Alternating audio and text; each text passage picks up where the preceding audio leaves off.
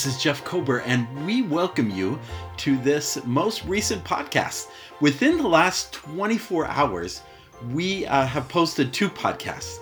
Uh, the last one we just posted uh, was a look at over 70 different attractions, hotels, projects that are happening all at the Walt Disney World complex. We wanted to give you the full view of everything that has been named as being a incoming restaurant or store or uh, ride or boat or whatever coming to Walt Disney World.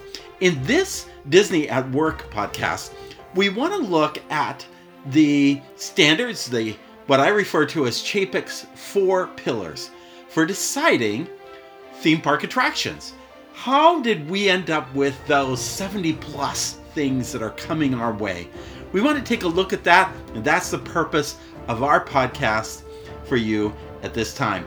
Please note that we have a notes page and uh, it's available to you and it outlines many of the things that we're talking about today. So check that out. It's available at disneyatwork.com. And also know that you can go to disneyatplay.com to see the notes page or to see the entire list of the 70 plus things, as well as, of course, the previous podcasts that we had done on that list of 70 plus. Let's let's go into our topic today. Um, in this uh, experience of building Walt Disney World attractions, I mentioned the previous podcast that I don't think I have ever seen a time and place in the near 50 year history of Walt Disney World where there has been so much building and adding and uh, even even in the Disney decade at a time when we were looking at um, adding to downtown Disney and the building of Disney's Animal Kingdom and the launch of a lot of DVC projects and the building of the Disney Cruise Line, there is still probably more things being added on, being built on to Walt Disney World. Uh, this is a very unique time in the history, and particularly for a property that is mature. I mean, it's almost 50 years old.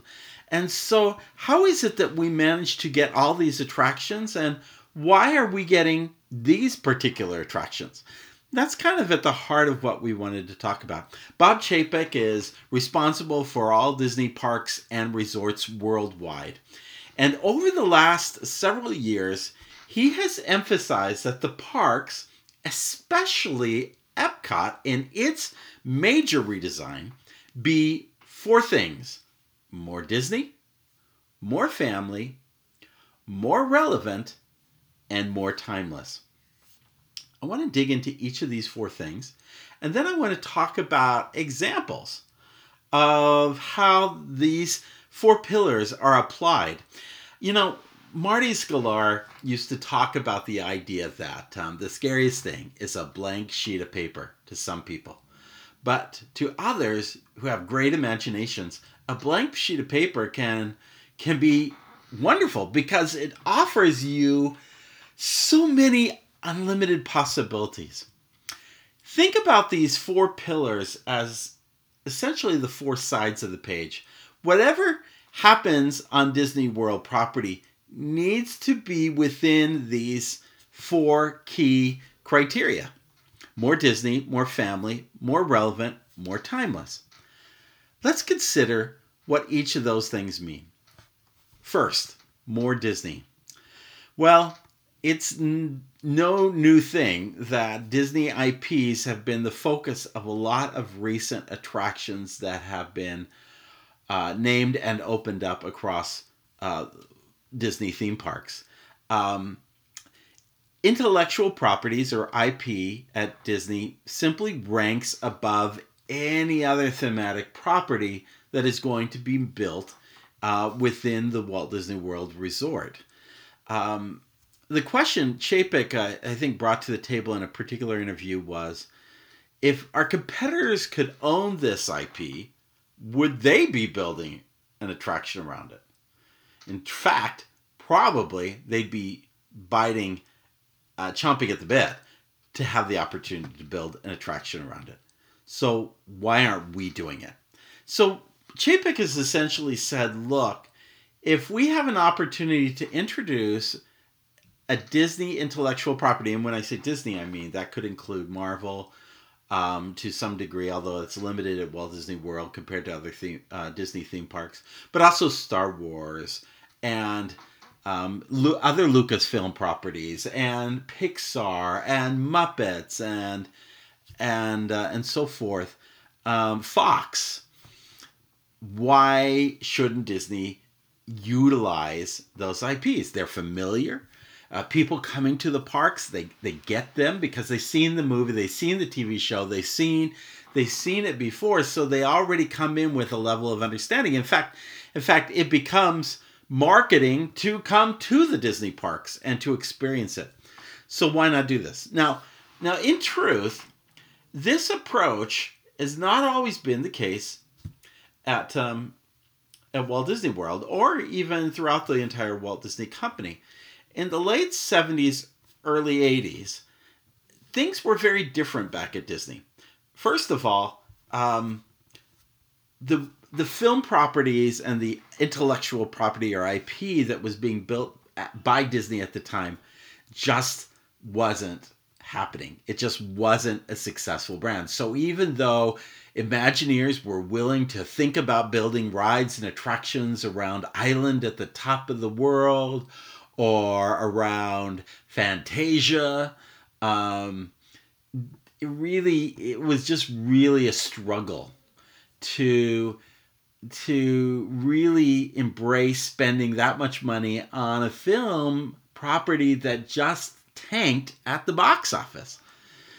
There was another sentiment happening in the late 70s, early 80s, particularly at the time Epcot was being designed, developed, and built. And that, uh, and that uh, perspective was that Disney wasn't very sophisticated. And so, in building something like Epcot, it really didn't seem to make sense that you would want to uh, relate the theme, the park's attractions to anything that was quote unquote Disney related.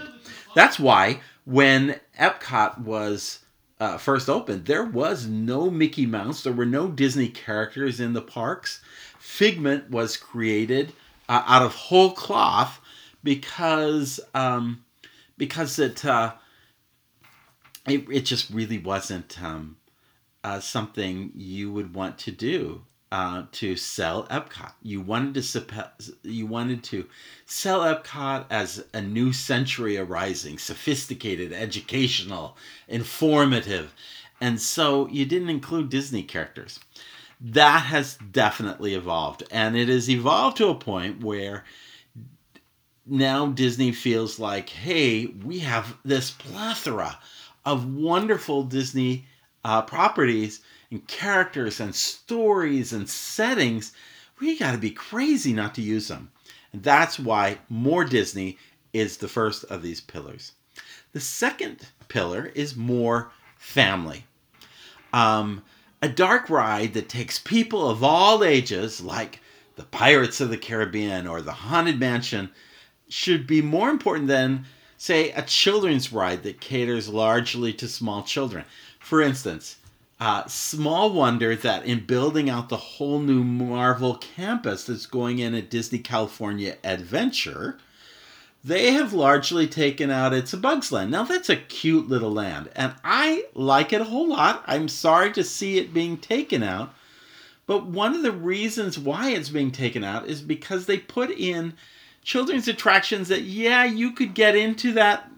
Um, that little choo-choo train, but it it just felt like it was entirely catered to preschoolers and not to the family in general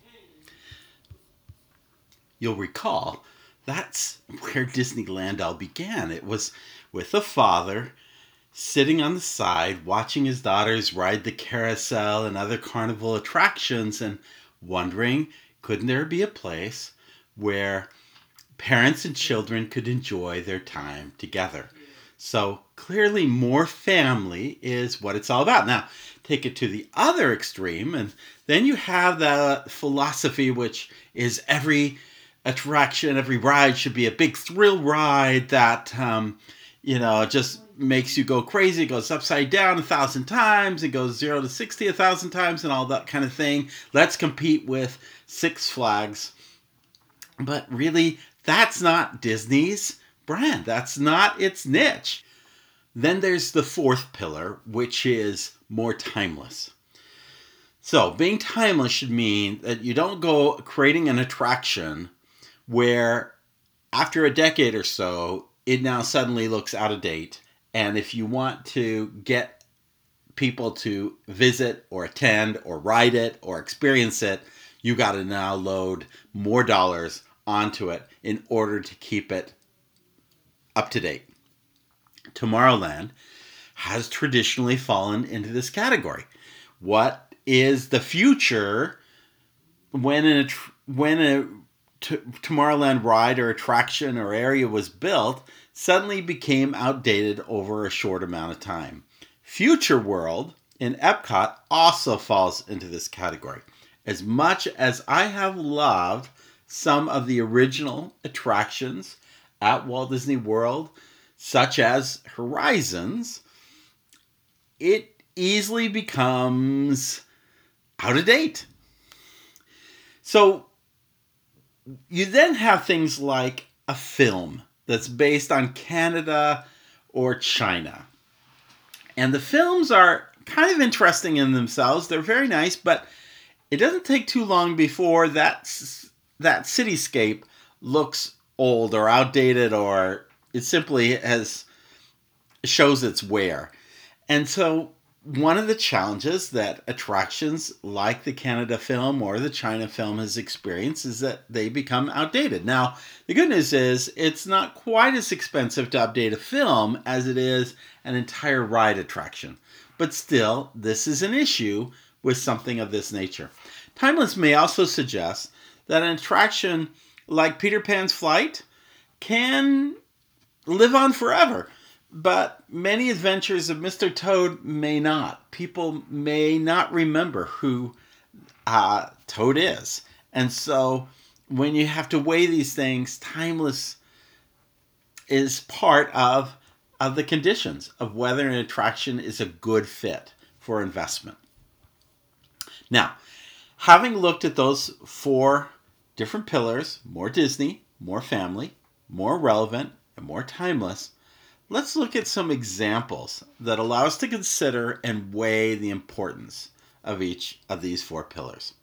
The first I want to put on the table is Frozen Ever After, mostly because this was the first big attraction to kind of go into World Showcase, which has traditionally been about countries and not Disney IPs, to redo it completely and to put in what had become a very popular character. And I remember the first summer after Frozen had opened the previous holiday, for previous Christmas, how big the Frozen summer experience at Disney's Hollywood Studios was. I mean, they had that's when the uh, the Frozen sing along show was introduced. They had a frozen parade, they had frozen food, they had frozen merchandise, they had frozen meet and greets, they had a frozen uh, skate little skate park thing. They had all these frozen experiences, and you just couldn't help but look at this and say, this needs an attraction. This needs to be part of long-term landscape of of Walt Disney World. And I frankly am very impressed that Disney moved as quickly as it did to create a Frozen attraction. I say that because let's consider for a moment Beauty and the Beast or The Little Mermaid. Yes, we put in shows at Disney's Hollywood studios based on both of those attractions. But doing anything more of a ride or ride um, show experience is only recently come to be. In fact, the first Beauty and the Beast ride is finally coming to Tokyo Disneyland next year. And The Little Mermaid only only five, six, seven years made its premiere at Disney California Adventure and then Magic Kingdom. All those decades, I mean, at least two decades had gone by where we didn't, the company didn't seize an incredibly terrific set of IPs and build attractions around them. So, going back to Epcot and Frozen Ever After, Maelstrom. People lovingly remember Maelstrom, but here's the truth the attraction was losing popularity and it was falling out of being that pillar we were we we call relevant. In fact, the film was dated. It was no longer timeless. It got to be a situation where at one point they just opened up the doors to the theater and people just walked through. You could sit in the stands and watch the film repeat itself if you wanted to. They got to a point where they didn't even run the film, they just let people walk through the theater. I mean, that's not how you want to run a Disney attraction. It had it had lost its relevance, it lost it, it, was no longer timeless because the film was dated and it looked old. Um, meanwhile, Frozen was a big hit, and uh, and it brought a Disney touch to an Epcot pavilion. Now, some may say, well, but wait a minute. Is a film about a story from Sweden really relevant, again, that pillar of relevant, to a pavilion that's really about Norway? But if you go back to the original title of this pavilion, originally it was called Norway colon Gateway to Scandinavia.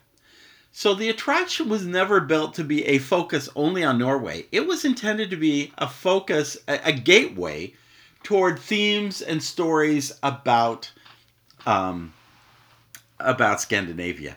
So it does kind of still have a relevance. And you know what? The new attraction is now with since it's been open, it is popular. People love riding it again and again and again. It is far more timeless than Maelstrom.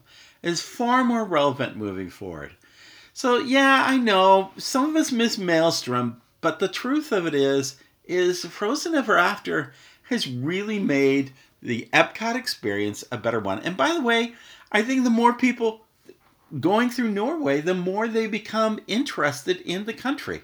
I love what they did to the little um, Scandinavian church they have, which isn't focused on uh, Frozen. It's actually f- focused on the mythology of Thor and other um, gods and and um, legends of that time. Of course, they have to ride a careful line because Marvel you know, is such at Universal Studios that you can't, you know, talk about Thor, the Marvel hero. But they are able to introduce those uh, legends and so forth. And if you go through that little church in, um, there in, in Norway, you really actually learn quite a bit about about um, some of the history and mythologies of of um, the lands of Scandinavia. This, it works out quite well. Now, Secondly, let's go to our next example. We have about 10 of them here. The Mary Poppins attraction that's been announced at Epcot. First of all, yeah, this movie is going to add a Disney touch to the UK pavilion. And, and let me just talk about the pavilions at Epcot. There has been a criticism recently, and this is this is maybe me going on to an aside, but there's been a criticism with Disney's Galaxy Edge. Ah, you know what? If you don't if you don't want to spend a ton of money in the cantina buying drinks, or if you don't want to spend a ton of money um, buying expensive souvenirs, there's really nothing to do. There's very little to do after you do the ride at um, Star Wars Galaxy's Edge.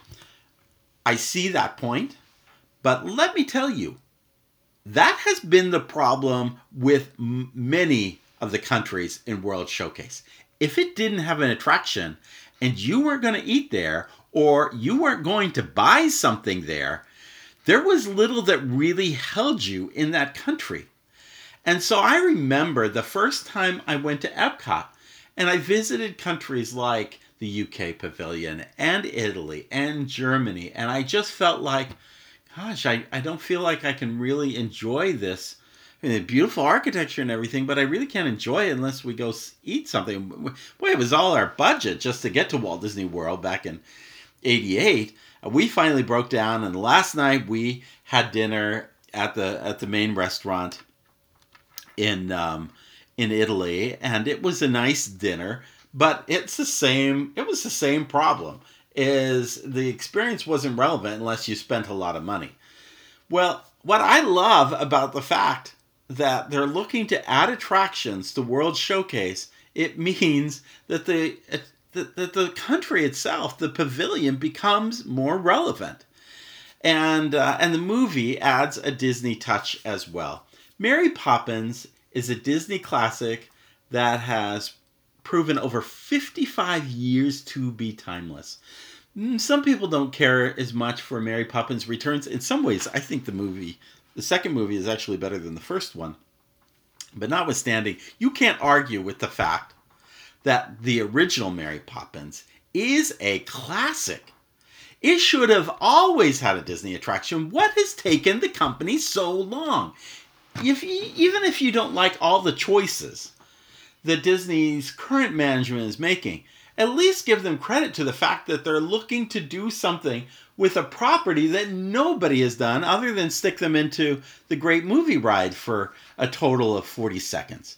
This is this is a fantastic thing in my view then and by the way one of the inside scoops I've learned is that this is actually going to be a ride experience. Once you enter the House of Cherry Tree Lane, it's going to turn into an actual ride experience, a unique ride vehicle that I have not been um, uh, which has not been made known to me. But uh, my my uh, insider stories tell me this is a full blown ride, not just a character meet and greet. Um, the newer version, though, of Mary Poppins, Mary Poppins Returns, helps make uh, having this attraction more relevant to today's generation. Maybe you as an adult didn't care for Mary Poppins Returns, but there are a lot of young people who will still love this ride 40, 50, 60 years from now. And making attraction for this experience allows the pavilion to be more family in nature. Again, I, I let me just suggest to you that, um, and I, I think that you know we we have enjoyed British Invasion and some of the other bands that have been there. I love the the old comedy improv performers that used to be there. I absolutely love Pam Brody, and then uh, who for many years was the lady who played the piano at the Rose and Crown. But let's take a step back from that and say, really? Do you want to take your children to a bar to hear a great piano player? There needs to be another way to make this more family oriented. And I think this is that. And and so I think it very much is living up to those four pillars. Now let's step away from Epcot to another uh, park. I just mentioned the great movie ride. So let's talk about the removal of that.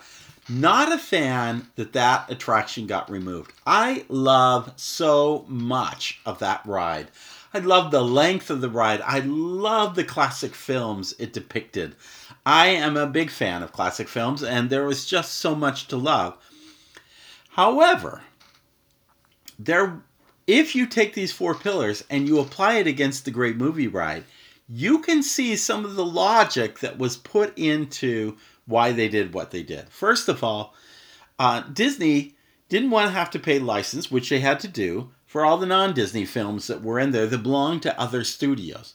Why have something there that you got to pay a license to when you got all these other properties that you could be putting in there, or some other property you don't have to pay a license to? Many of the older films, God, I love I love Casablanca. You should see Casablanca. But frankly, a young person going through there, they have no idea what that film's all about.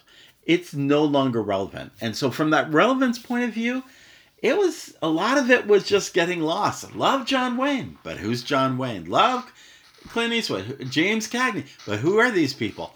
Some sections were frankly too intense for small children. I think time will tell that really it was a bad idea for us to put alien in the middle of this ride a, a, a creature from an r-rated film that was one of the most intense scary films ever made and we're going to stick our small child in there talk about family and not hitting the mark.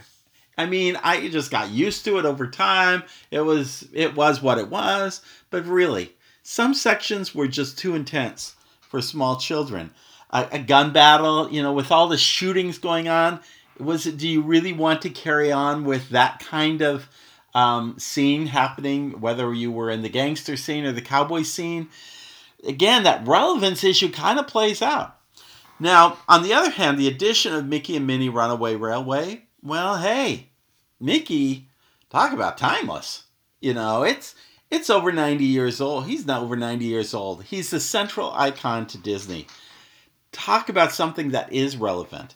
The attraction is relevant to an up and coming generation who are currently watching these newer Mickey shorts that are a little crazy for some of us uh, um, baby boomers, but they're colorful and bright and they create for a really great setting for what this attraction is going to be.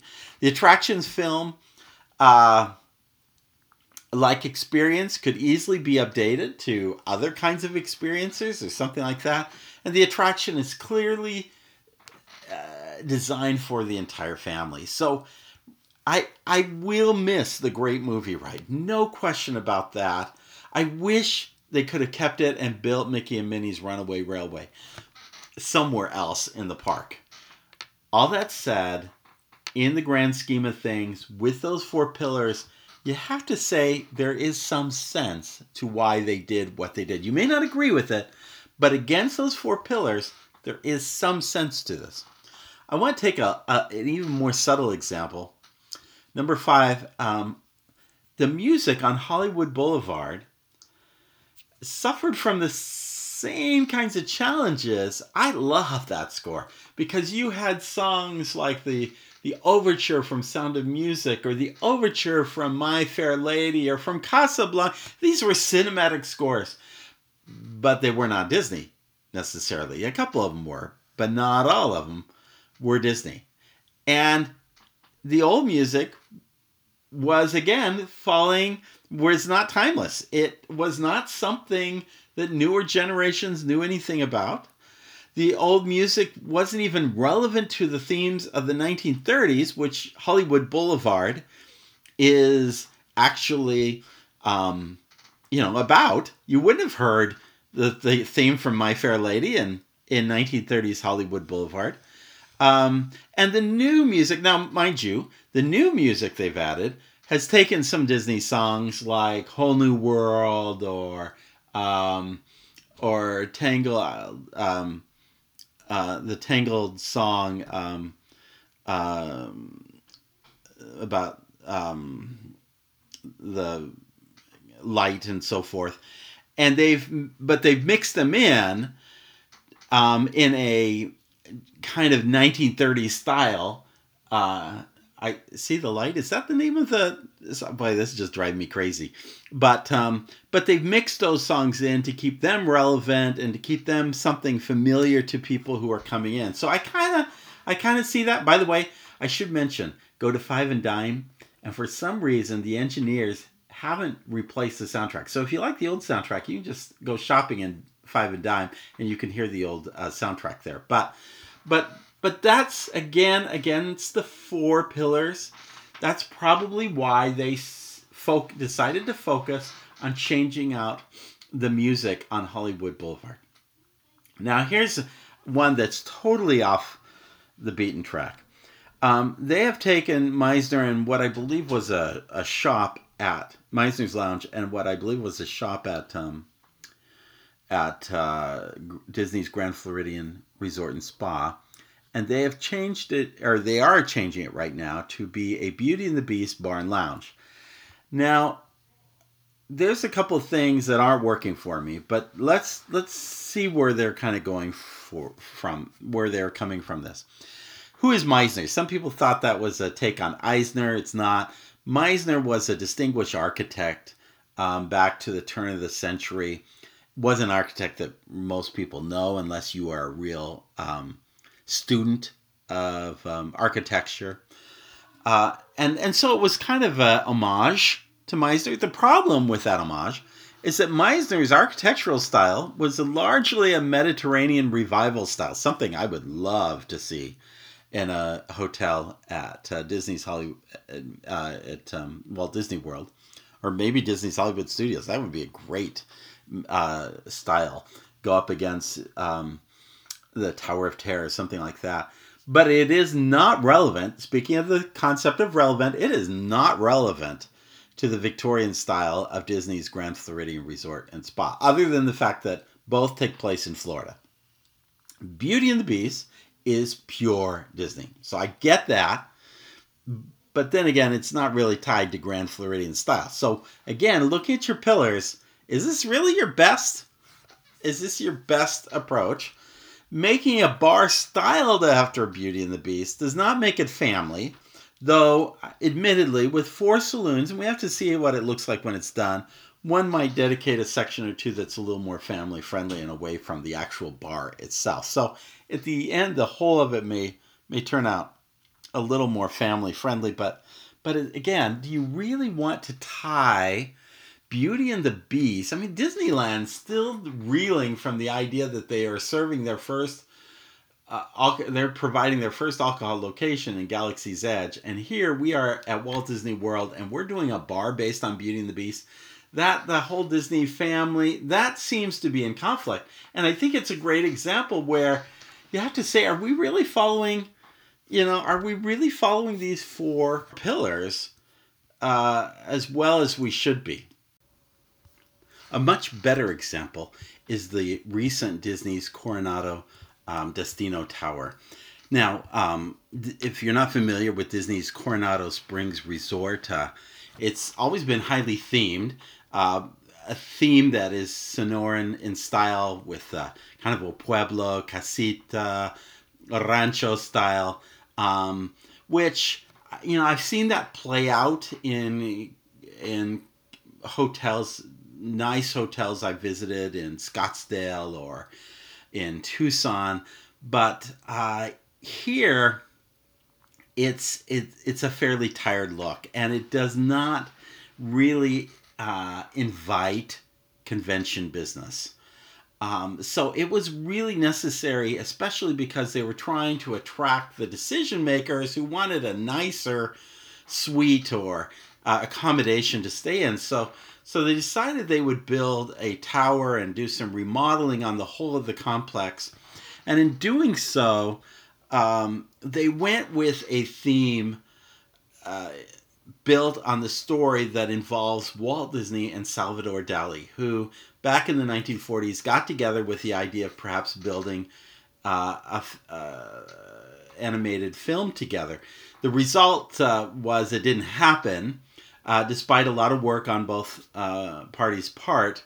It didn't occur until after Roy E. Disney and after Fantasia 2000 in the early 2000s kind of went back through this and took it on and actually, actually built out uh, what is that film. And so they've taken that film and used that as kind of an overture to the themes that of that tower. And that tower is more relevant and has a more modern look and a feel playing off of really what that timeless Antoni Gaudi's work that you find in Barcelona, Spain. It, it is a brilliant. It's still very family, but they brought in Disney. They could have brought in Coco to that hotel, but that Coco would have been very Disney.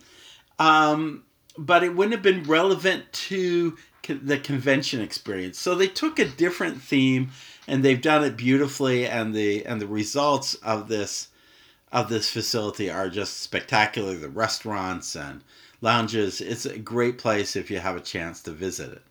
Uh, it has done a great job of following those four guidelines. Now, how about Pandora, the world of Avatar? Now, remember, when this was announced, the biggest complaint that it wasn't Disney. That it had nothing to do, it wasn't a Disney IP, it wasn't related to the Disney uh, films that are out there.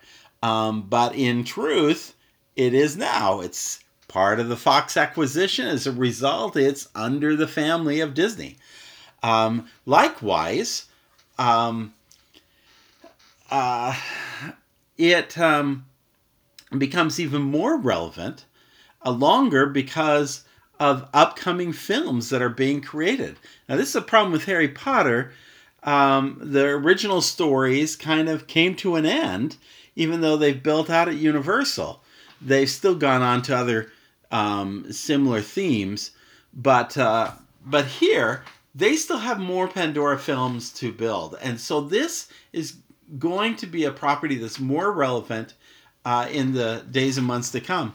And the family styled attractions, both a dark ride as well as a uh, uh, on steroids kind of attraction.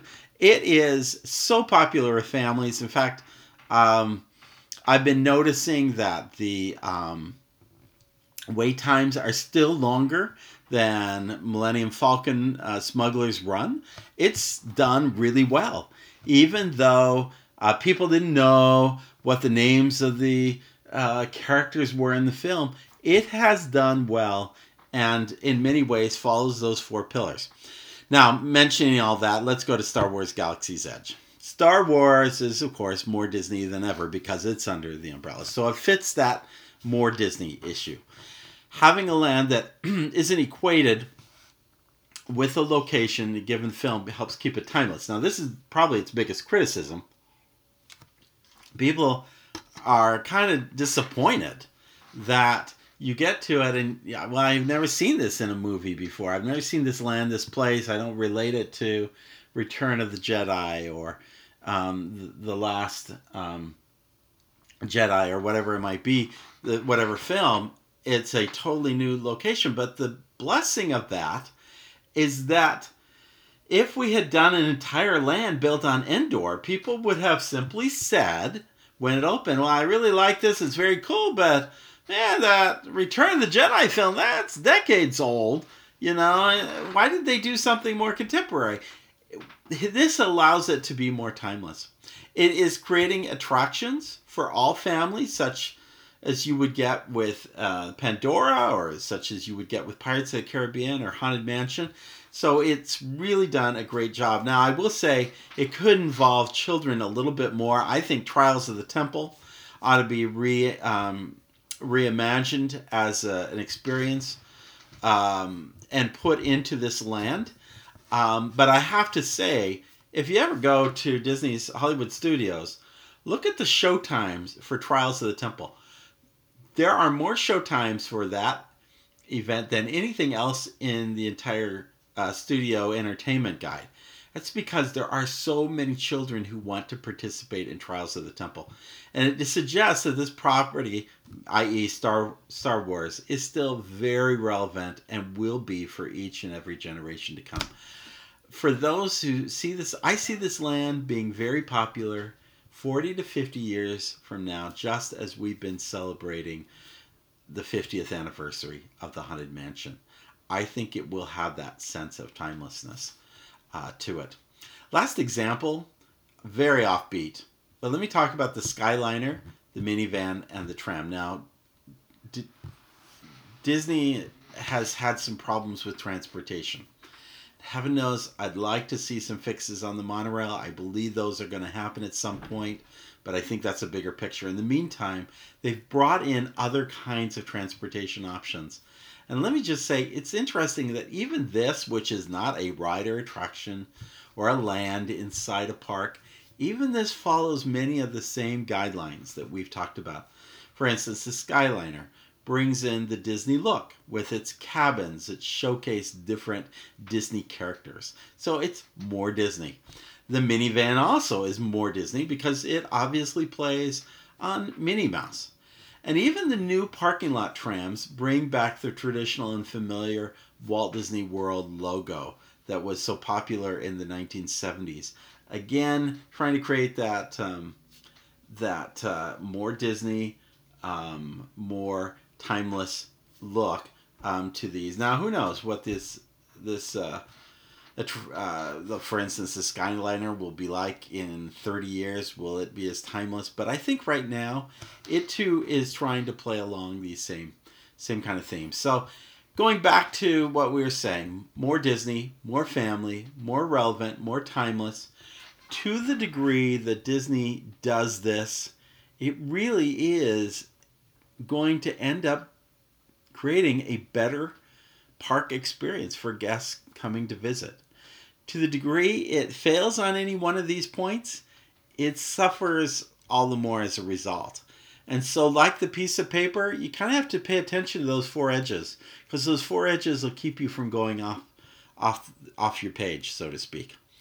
Allow me to share, if I would, uh, if I could, some souvenirs for your organization because at Disney at Work, we like to say, how can we take all this that we talked about and apply it to your own organization? First, ask yourself what can you develop that your competitors wish they could build if they had ownership of it? How can you make your products and services relevant in the marketplace? How can you attract as many audiences as possible with the products and services you offer? How can you stay relevant in the marketplace? What standards or guidelines or pillars do you have in place to create clarity around you about how you build your products and services? Disney is no different than, than Apple or Delta Airlines or the Mayo Clinic or Google it has to be a certain identity and it has to follow certain pillars as to what makes it Google or what makes it Marriott or what makes it Apple. And so it is for your organization. What are your pillars? What do you want to, to build? What are those things that you define that, that, that clarify what your products and services should be? Well, that's our Disney at Work podcast for the day. I appreciate you joining us. Please subscribe uh, to our podcast so you can be alerted. Uh, we try to do a podcast every week, um, either with Disney at Play or Disney at Work. So please make sure that you join us for these podcasts. We also have other uh, great things on our websites disneyatwork.com, disneyatplay.com. Make sure you check out those uh, articles. We have Disney News on Parade that happens most every week, kind of showcase what's going on out there uh, throughout uh, the Walt Disney organization, particularly around the parks. We have uh, a great YouTube channel, so go and check that out. We've got lots of videos. Make sure you subscribe to that so you're alerted when new videos come out.